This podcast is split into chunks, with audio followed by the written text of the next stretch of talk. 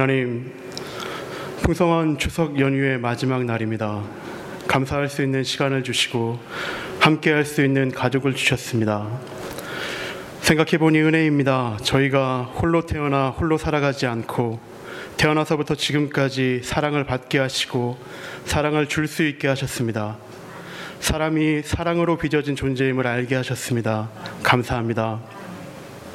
하나님, 누군가의 사랑으로 빚어진 우리들이 모였습니다. 은혜를 입은 우리들이 모였습니다. 홀로 하나님을 섬기지 않고 이렇게 같이 하나님을 섬기고 살아가게 하시니 감사합니다. 비록 바쁜 일상으로 함께하는 시간이 많지 않지만 그래도 힘이 들 때 기도를 부탁할 수 있고 이름을 기억할 수 있는 사람들을 주시니 감사합니다. 하지만 하나님 감사함으로 끝내기엔 사실 아직 저희는 함께함이 낯섭니다. 다른 일을 기억하는 것이 익숙하지 않습니다. 은혜를 입었지만 은혜로 모였지만 함께함이 익숙해지려면 아직 더 많은 은혜가 필요합니다. 하나님 부디 저희 가운데 계시어 서로가 서로에게 칼이 되는 순간 그 칼을 쳐서 보습을 만들어 주시길 칼을 녹여 쟁기를 만들어 주시길 기도합니다. 서로가 서로를 찌르는 칼이라기보다 서로가 서로에게 쟁기가 되어 마음밭을 갈아줄 수 있는 사람이 되기를 기도합니다. 수많은 갈등의 순간이 있지만 부디 그 갈등을 통해 평화를 이루시는 하나님을 우리 안에서 볼 수 있기를 원합니다. 하나님 새로운 생명을 저희 안에 주셨습니다. 아이의 날들의 생명의 기운이 더해지기를 기도합니다. 몸의 아픔을 짊어진 이들도 있습니다. 무거운 짐을 벗도록 주님께서 도우시길 기도합니다. 하나님 이 모든 일에 앞에 설 예비 직분자들을 세우고자 합니다. 이들이 함께 교육받는 두 달의 시간을 깊은 은혜로 채우시길 기도합니다. 그리고 직분을 받고 한 걸음 앞서 길을 걸어가야 하는 순간에는 보다 넓게, 보다 멀리 공동체가 나아갈 방향을 볼 수 있는 눈을 주시고 한 걸음 뒤서 걸어야 하는 시간에는 공동체 사람들의 수고로운 발걸음을 볼 수 있는 눈을 주시길 기도합니다. 하나님, 우리를 교회로, 교회로 부르셨기에 우리만 잘 살 수가 없습니다. 우리만 평화로울 수가 없습니다. 우리와 함께 땅 위에 살아가는 이들의 평화를 위해 기도합니다. 모두를 사람으로 만드셨으나 사람처럼 살 수 있는 사람이 적습니다. 부디 땅 위에 사는 모든 사람들에게 사람으로 살아갈 수 있는 존중과 사람으로 살아갈 수 있는 평화와 사람으로 살아갈 수 있는 밥이 주어지길 기도합니다. 그리고 부디 우리가 기도하시 기도하듯이 우리가 늘 기도하듯이 우리의 밥이신 예수님처럼 우리가 그 밥이 되기를 기도합니다. 우리의 밥이신 또한 우리를 밥으로 만드실 예수님의 이름으로 기도합니다. 아멘. 2장 6절부터 12절 말씀을 본문으로 해서 골로새서 25번째 설교로 연합하여라고 하는 제목의 말씀을 여러분들과 함께 나누도록 하겠습니다. 아, 오늘 설교 전에 추석 잘 보내셨나요? 네, 표정들이 참 씁쓸한 표정인데요. 연휴의 끝은 항상 마음이 무겁죠. 옆 사람에게 한번 그래도 인사합시다. 어, 한가위 잘 보내셨습니까? 이렇게 한번 인사하도록 하겠습니다. 한가위 명절 잘 보내셨나요?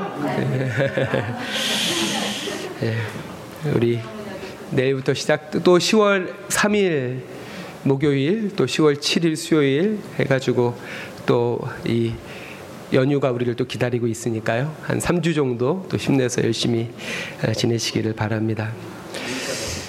어, 오늘 어, 예배 우리 함께한 안성찬 집사님 가족은 우리 안성찬 집사님은 저 중학교 1학년 1990년에 잠진중학교 1학년 5반의 같은 반 친구입니다. 예, 지금은 일산에서 살고 있고 이태원에 있는 외국인 교회에서 예, 이렇게 예배 생활을 하고 있는데 오늘 어, 이렇게 한번 온다 온다 그랬었거든요. 온다 온다 하다가 오늘 이렇게 찾아줬습니다. 어, 우리 교회를 위해서 늘 기도해주고 또 매월 어, 적지 않은 금액을 후원해 주는 그런 귀한 가정입니다. 감사드리고 오늘 우리 아이들 수연이, 수겸이, 수혁이가 중1, 초6, 초3입니다. 그래서 어린이부 예배 들어가기도 어, 애매하고 제가 오늘 또 설교가 아주 어, 어, 이렇게 내용이 방대해서 에, 참 미안해서 어쨌든 최대한 줄여가지고 말씀을 여러분들과 함께 나누도록 하겠습니다. 어, 우리 안성찬 집사님 말이 계속 길어지네요. 아이가 셋인데요. 제가 어, 하별이가 하별이를 아내가 임신했다는 얘기를 딱 듣고 순간 심란했습니다. 네, 순간 와 큰일 났다, 큰일 났다, 올 것이 왔구나. 그 순간에 제 머릿속에 떠올, 떠오른 두, 두 가정이 있었는데 첫 가정이 조혜진 자매 가정이었고 예진이, 에슬이, 강진이 그리고 우리 성찬이네 가정이 딱 떠오르면서 아 그래 어, 하나님께서 우리를 선하게 인도해 주실 거다라고 하는 그래서 존재만으로도 저에게 위로가 되는 친구입니다. 어, 그 20세기에 영국 복음주의를 이끌었던 어, 양, 양대 산맥이 있다면 한 명은 존 스토트라고 하는 인물이고 또 한 명은 존 스토트의 아주 절친한 친구였던 딕 루카스라고 하는 사람이 있습니다. 어, 이 딕 루카스라고 하는 사람이 골로새서 주석을 썼는데 그 골로새서 주, 주석 표지에 보면은 사실 요즘에 책에 이 표지가 되게 중요하거든요. 우리 유진아 자매님이 책 내실 때도 뉴질랜드에서 모든 게 쉬워 내실 때도 그 책 커버 디자인 후보를 정해놓고 그것들을 지인들에게 이렇게 어, 일종의 설문조사 같이 해서 그 중에 가장 많은 거를 디자인으로 택했는데요. 어, 이 딕 루카스의 골로새서 주석 표지는 아주 무미 건조합니다. 아무런 모양도 없고 그냥 검은색에 두 글자가 쓰여져 있습니다. 자유 충만. 골로새서의 주제라는 거죠. 자유 충만. 저는 되게 웃으실 줄 알았는데 아무도 안 웃으시네요. 예. 이처럼 바울은 골로새서를 통해서 그리스도 안에 거하는 삶의 충만함에 대해서 거듭 거듭 강조하고 있습니다. 어, 이것은 당시 종교에서 유행하던 비밀스럽고 어떤 신비적인 특징과는 반대로 바울이 역시 골로새서에서 많이 사용하고 있는 단어인 몸이라고 하는 단어처럼 구체적이고 실제적인 충만함이라고 바울은 이야기합니다. 바울은 그래서 유대교의 할례를 넘어서 그리스도의 할례를 이야기하기도 하죠. 우리 몸에 새겨진 상징으로서의 할례만큼이나 돌이킬 수 없는 확고부동한 것으로 갈망에서 비롯되는 반복된 행동으로 형성되는 습관 그리고 바로 그러한 갈망의 중심에 그리스도의 십자가 사건이 자리함으로써 성도의 습관이 성품이 인격이 형성된다라고 바울은 말을 하고 있습니다. 특별히 바울은 그 십자가 역시 추상적이고 영적으로 해석하기보다는 구체적인 실제로서 통치자들과 권세들을 십자가로 이기셨다라고 하는 표현을 사용합니다. 이처럼 예수님의 십자가 사건은 우리 자신 안에 또 세상 안에 내재되어져 있는 파괴적인 권력의 민낯을 드러내고 이를 대체할 새로운 권세와 통치를 우리들에게 나타내 보여줍니다. 앞서도 잠깐 이야기했던 그 성공의 아, 딩 루카스와 함께 60년대, 70년대 영국 성공 이 복음주의를 이끌었던 마이클 램지라고 하는 영국 성공의 대주교는 이것을 희생하는 사랑의 통치다라고 이야기합니다. 희생하는 사랑의 통치다. 저는 성도의 삶이 더 나아가서 그리스도를 믿고 따르는 이들의 모임인 교회가 그리스도께서 몸소 보여주신 새로운 이 통치를 보여주는 새로운 사회여야 한다라고 생각을 합니다. 오늘 본문 역시 그러므로로 시작을 합니다. 지난주와 이어지는 내용이죠. 오늘 본문의 이 주제의 질문은 바로 이것입니다. 그리스도의 새로운 통치를 어떻게 드러낼 것인가 하는 것이죠. 다른 저자들은 모르겠지만 바울은 어, 스스로 어떤 질문을 정해놓고 그 질문에 대한 답으로서 서신서를 이어 써 내려, 내려가고 있습니다. 문맥과 문맥 사이에 보이지 않는 바울만의 질문이 숨겨져 있다라고 생각을 하고 그 질문을 찾아내면 사실 그 다음 문맥을 읽는데 대단히 흥미가 유발이 되는 것을 볼 수가 있죠. 그래서 2장 16절부터 19절의 이 본문에 대한 바울의 어떤 스스로의 질문은 그리스도의 통치를 어떻게 드러낼 것인가 하는 질문입니다. 바울은 아주 독특하게 이 질문에 대한 답변을 시도하고 있습니다. 2장 16절에 그러므로 먹고 마시는 것과 절기나 초하루나 안식일을 이유로 누구든지 너희를 비판하지 못하게 해라라고 이야기합니다. 바울은 먼저 골로새 성도들에게 비판받지 비판받지 않도록 해라라고 이야기합니다. 이를 위해서 비판받지 않도록 하기 위해서 바울은 우리들에게 유대의 전통이나 율법 그리고 제도에 대해서 형식적으로서 준수 하는 것이 아니라 그리스도의 할례와 같이 할례의 그 본래의 의미 내적인 목적을 충만하게 성취함으로써 비판, 비판받지 않도록 해야 된다라고 말하는 것이죠. 이 부분에서 저에게 들었던 한 가지 의문점은 바로 이것이었습니다. 왜 바울은 이토록 조심스럽게 자신의 서신을 써 내려가고 있는가 하는 것입니다. 사도행전 15장에 나타난 대로 예루살렘 총회에서 당시 예수님의 제자들 사도들은 이방인에게는 율법 준수의 의무가 없다라고 선언을 하게 되고 바울 역시도 그렇게 해서 형성된 교회로부터 이방인의 사도로 부름을 받은 인물입니다. 그럼에도 불구하고 바울은 유대교의 율법과 기독교의 복음을 어떻게든 융합시키려는 융합시키려는 노력을 멈추지 않습니다. 왜 그럴까요?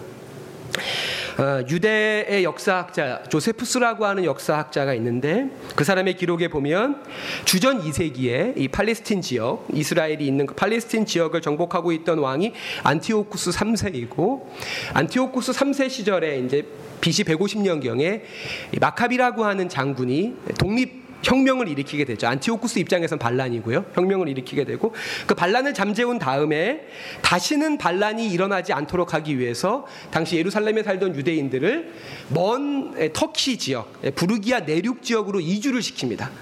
그 이주한 지역이 골로세라고 요세푸스는 이야기합니다. 그러니까 말 그대로 혁명의 후손들이죠.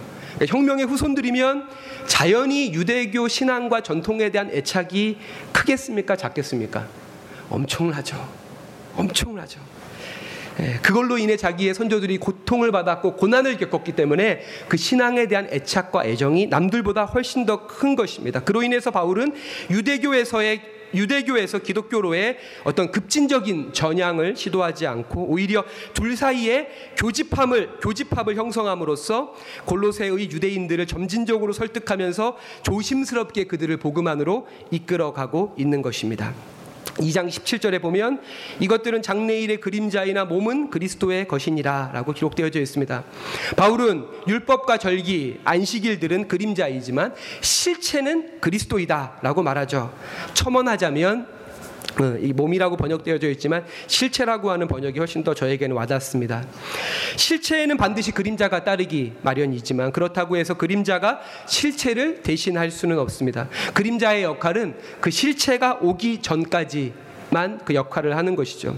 해가 정오에 이르면 해가 정오에 이르면 그림자가 사라지는 것처럼 그리스도께서 십자가와 부활로서 하나님의 사랑을 완전하게 계시하게 된 이상 더 이상 율법과 절기와 같은 그림자는 필요하지 않습니다. 하지만 하지만 서론에 비친 태양빛을 장시간 응시하면 각막에 화상을 입어 소위 설맹이라고 하는 설한염에 걸리듯이 오랜 세월 어둠 가운데 있는 자들에게 갑자기 정오의 강렬한 태양빛을 쐬게 하면 그 광채로 인해서 아무것도 볼 수 없게 됩니다. 그러하기에 우리에게 또한 죄악 가운데 있는 우리와 저들에게 필요한 것은 온 오프 스위치로 한순간에 켜지는 스포트라이트와 같은 진리의 빛이 아니라 긴 새벽의 미명을 지나 수평선과 지평선에 수줍게 고개를 내밀며 서서히 광채를 밝혀가는 태양과 같은 그렇게 진리의 빛을 드러내주는 사랑의 인도자가 필요한 것입니다. 바로 이것이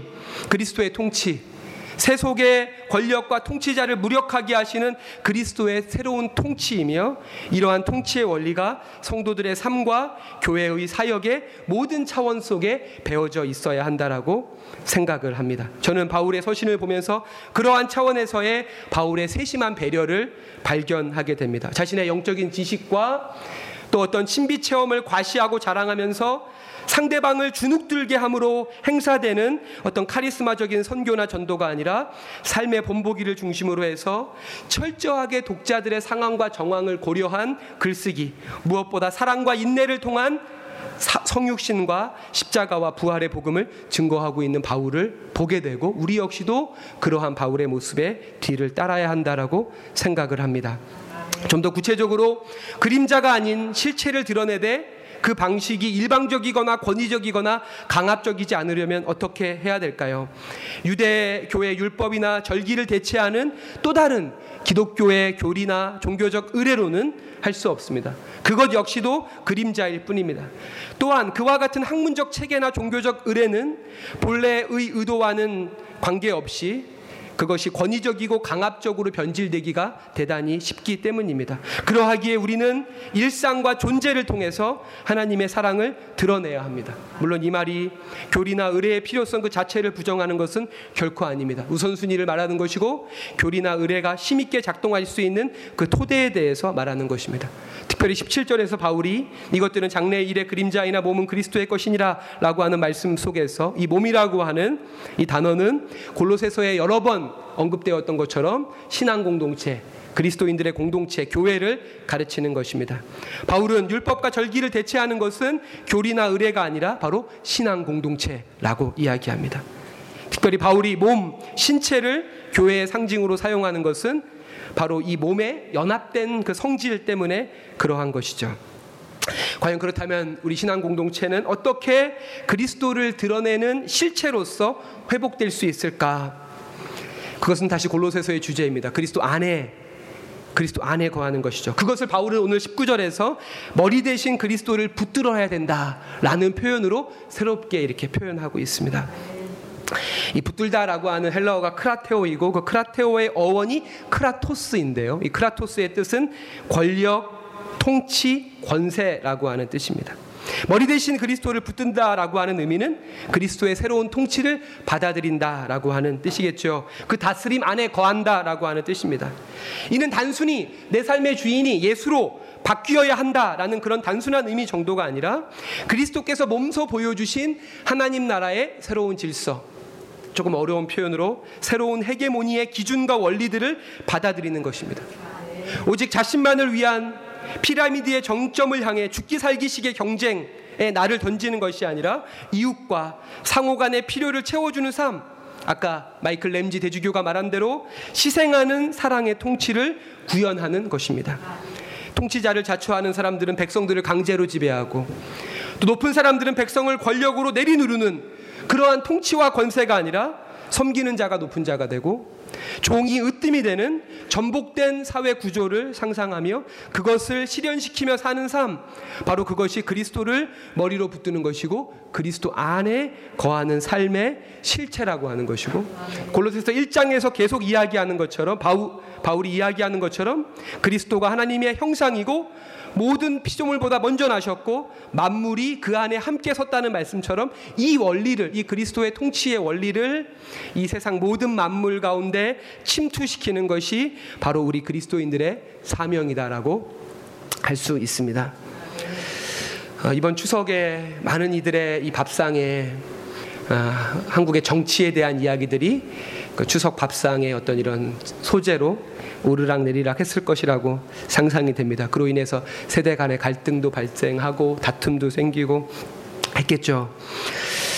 아, 국내 정치뿐 아니라 한반도 비핵화의 문제 그리고 일본과의 이 무역 갈등 역시 해소의 기미가 보이지 않습니다. 특별히 일본과의 무역 갈등의 그 단초가 됐던 일본 전범 기업의 강제징용에 대한 배상 판결, 2018년 11월에 있었던 배상 판결에 대해서 많은 사람들은 개인의 이익, 지금 원고가 한 명 남았거든요. 1924년생이신 최춘식 할아버지, 지금 95세이신데요. 1941년 17살 때 일본 제철에 끌려가서 3년 동안 일을 했지만 어, 나라가 너의 월급을 맡아주겠다. 라고 해서 월급을 받지 못했고 1944년에 고베에 있는 미군 포로 수용소 감시원으로 복무를 하다가 전후에 월급을 받으려고 다시 일본 제철소로 돌아가니까 당연히 제출소는 이미 다 숙대밭이 되어져 있고 빈털, 빈털터리로 한국에 돌아오게 됩니다.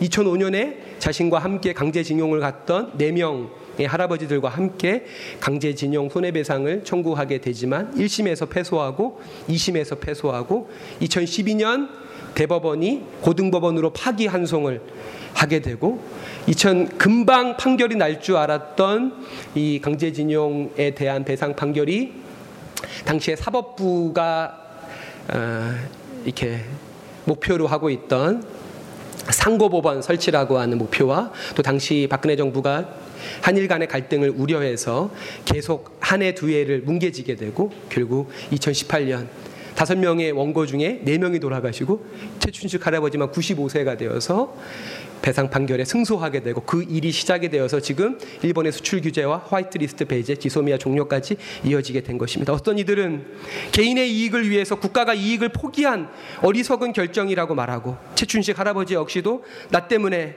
대한민국 전체가 손해를 보는 것 같다면서 언론 인터뷰에서 눈물을 훔치는 모습을 본 적이 있습니다. 하지만 여러분, 20세기의 국제법의 가장 위대한 성취 중의 하나는 인륜에 반하는 죄에 대한 개념입니다.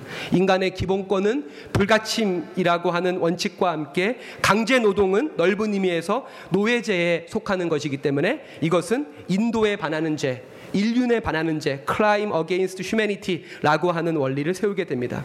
이것이 처음으로 구체적으로 적용된 것이 2차 대전 이후에 뉘렌베르그 전범에 대한 재판이었고 이 재판에서 주권보다 더 큰 기본권, 인간의 기본권은 국가의 이익보다 우선한다는 원리를 천명하게 됩니다. 바로 일본의 행동은 이러한 인류의 보편적 가치를 훼손하는 것이고 이러한 요구를 집행시킬 무기로 압도적인 경제력을 가지고 자유무역의 원리를 흔들고 있는 것입니다. 이제 서른 명도 남지 않은 위안부 할머니들 그들에게 국가의 이익을 위해 이제 그만 지난날의 상처를 잊어줄 것을 요구하는 것이야말로 얼마나 무서운 권력의 야비함입니까? 반대로 최춘식 할아버지 피해자 한 명의 기본권을 지키기 위해 다수가 희생을 나눠지는 것이야말로 얼마나 고귀한 일입니까? 바로 이것이 하나님 나라의 질서이고 하나님 나라의 새로운 가치라고 하는 것입니다. 또 하나 우리가 어떻게 하나님 나라의 통치를 드러낼 것인가? 우리가 서로 연합하는 것이겠죠. 오늘 설교의 제목이 무엇인가요? 연합하여인데요. 어, 몸이 반드시 머리와 붙어 있어야 하듯이 각 지체들 역시도 서로 연결되어져 있어야 합니다. 조금 많이 피고 저도 피곤한데 좀 피곤하신 것 같아서 좀 개기스러운 비유인데 몸 머리하고 연결된 팔을 본 적이 있으신가요? 머리하고 팔이 직접 연결된 거를 보신 적이 있으신가요? 또는 머리하고 다리가 직접 연결된 거를 본 적이 당연히 없으시겠죠? 생각만 해도 되게 징그럽습니다. 머리와 발이 머리와 손이 각 지체가 머리와 연결되기 위해서는 반드시 매개체가 필요합니다. 우리가 서로에게 서로가 서로에게 머리 대신 그리스도에게 연결될 수 있는 매개체가 되어 주어야 합니다. 다시 말해서 우리 중에 누구라도 그리스도 안에 거하기 위해서는 서로를 필요로 한다는 것입니다. 반대로 항상 역, 역은 100% 참은 아니거든요. 100% 참이 아니라는 것을 전제로 해서 이야기한다면 서로를 필요로 하지 않는다는 것은 그리스도를 필요로 하지 않는다라고 하는 의미일 수도 있습니다.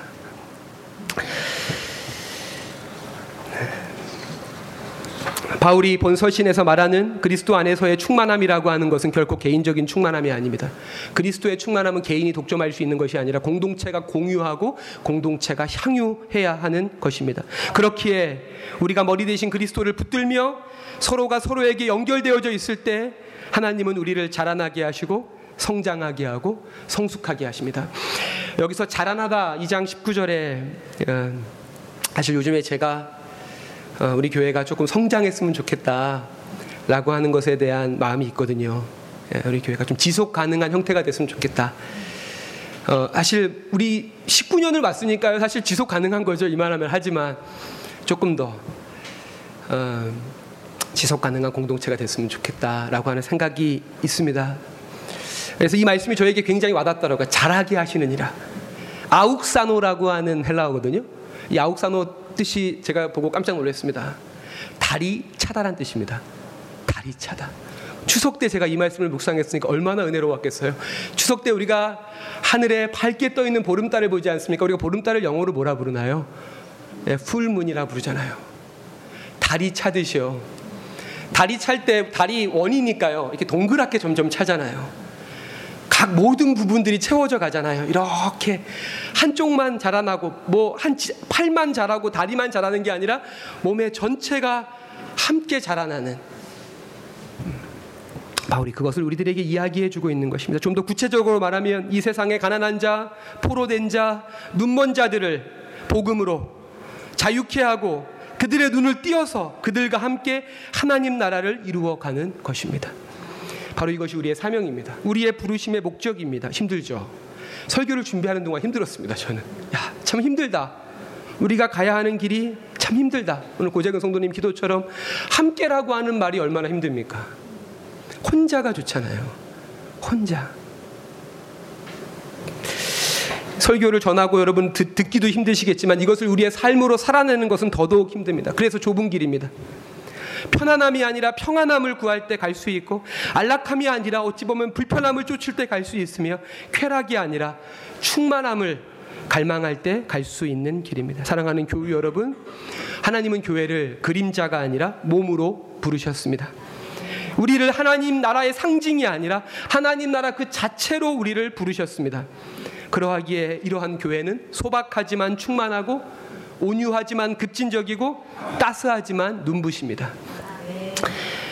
그리고 이 부르심 앞에 우리가 서기 위해서 한 사람의 열 걸음이 아니라 열 사람의 한 걸음으로 이 부르심 앞에 서야 합니다.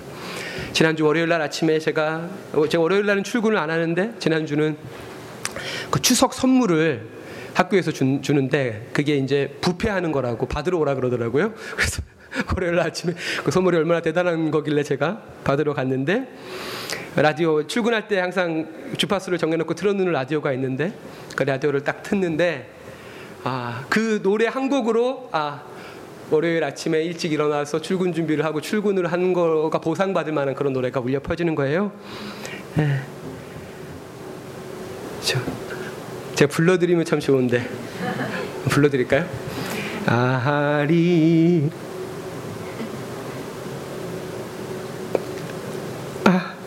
아리라 홀로 아리라. 아리라 고개를 넘어가 보자.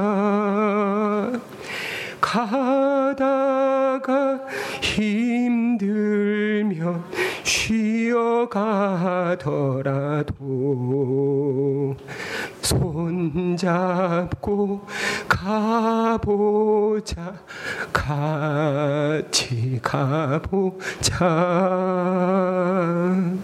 기도하겠습니다. 자비로우신 아버지 하나님 모든 그림자를 물리치시고 십자가의 부활로 하나님의 사랑과 하나님 나라의 실체를 우리들에게 보여주시니 감사를 드립니다. 그리고 너희는 그림자가 아니라 그리스도의 몸, 하나님 나라를 드러내는 실체로 우리를 부르심도 감사를 드립니다. 하지만 주님, 이 부르심이 참으로 무겁습니다. 죄 많은 우리들이 또한 죄가 지배하는 세상 속에 살면서 하나님 나라의 그 전복된 가치와 통치와 다스림을 나타내기에는 저희들의 힘이 부족하고 한없이 연약합니다. 주님 그러하기에 저희들을 공동체로 불러 주셨습니다. 가다가 힘들면 쉬어가더라도 부디 우리가 손잡고 함께 이 길에 설 수 있도록 우리 사랑하는 성도들 그들의 수고를 위로해 주시고 우리가 함께 멈춰서 서로를 도닥이며 쉬기도 하되 주님이 다시 우리를 부르실 때는 함께 손을 맞춰 열을 맞춰 주님 나라를 위해서 생명과 구원과 평화의 행진을 할 수 있도록 주님 저희들과 함께하여 주시옵소서. 감사드리며 예수님의 이름으로 기도합니다. 아멘.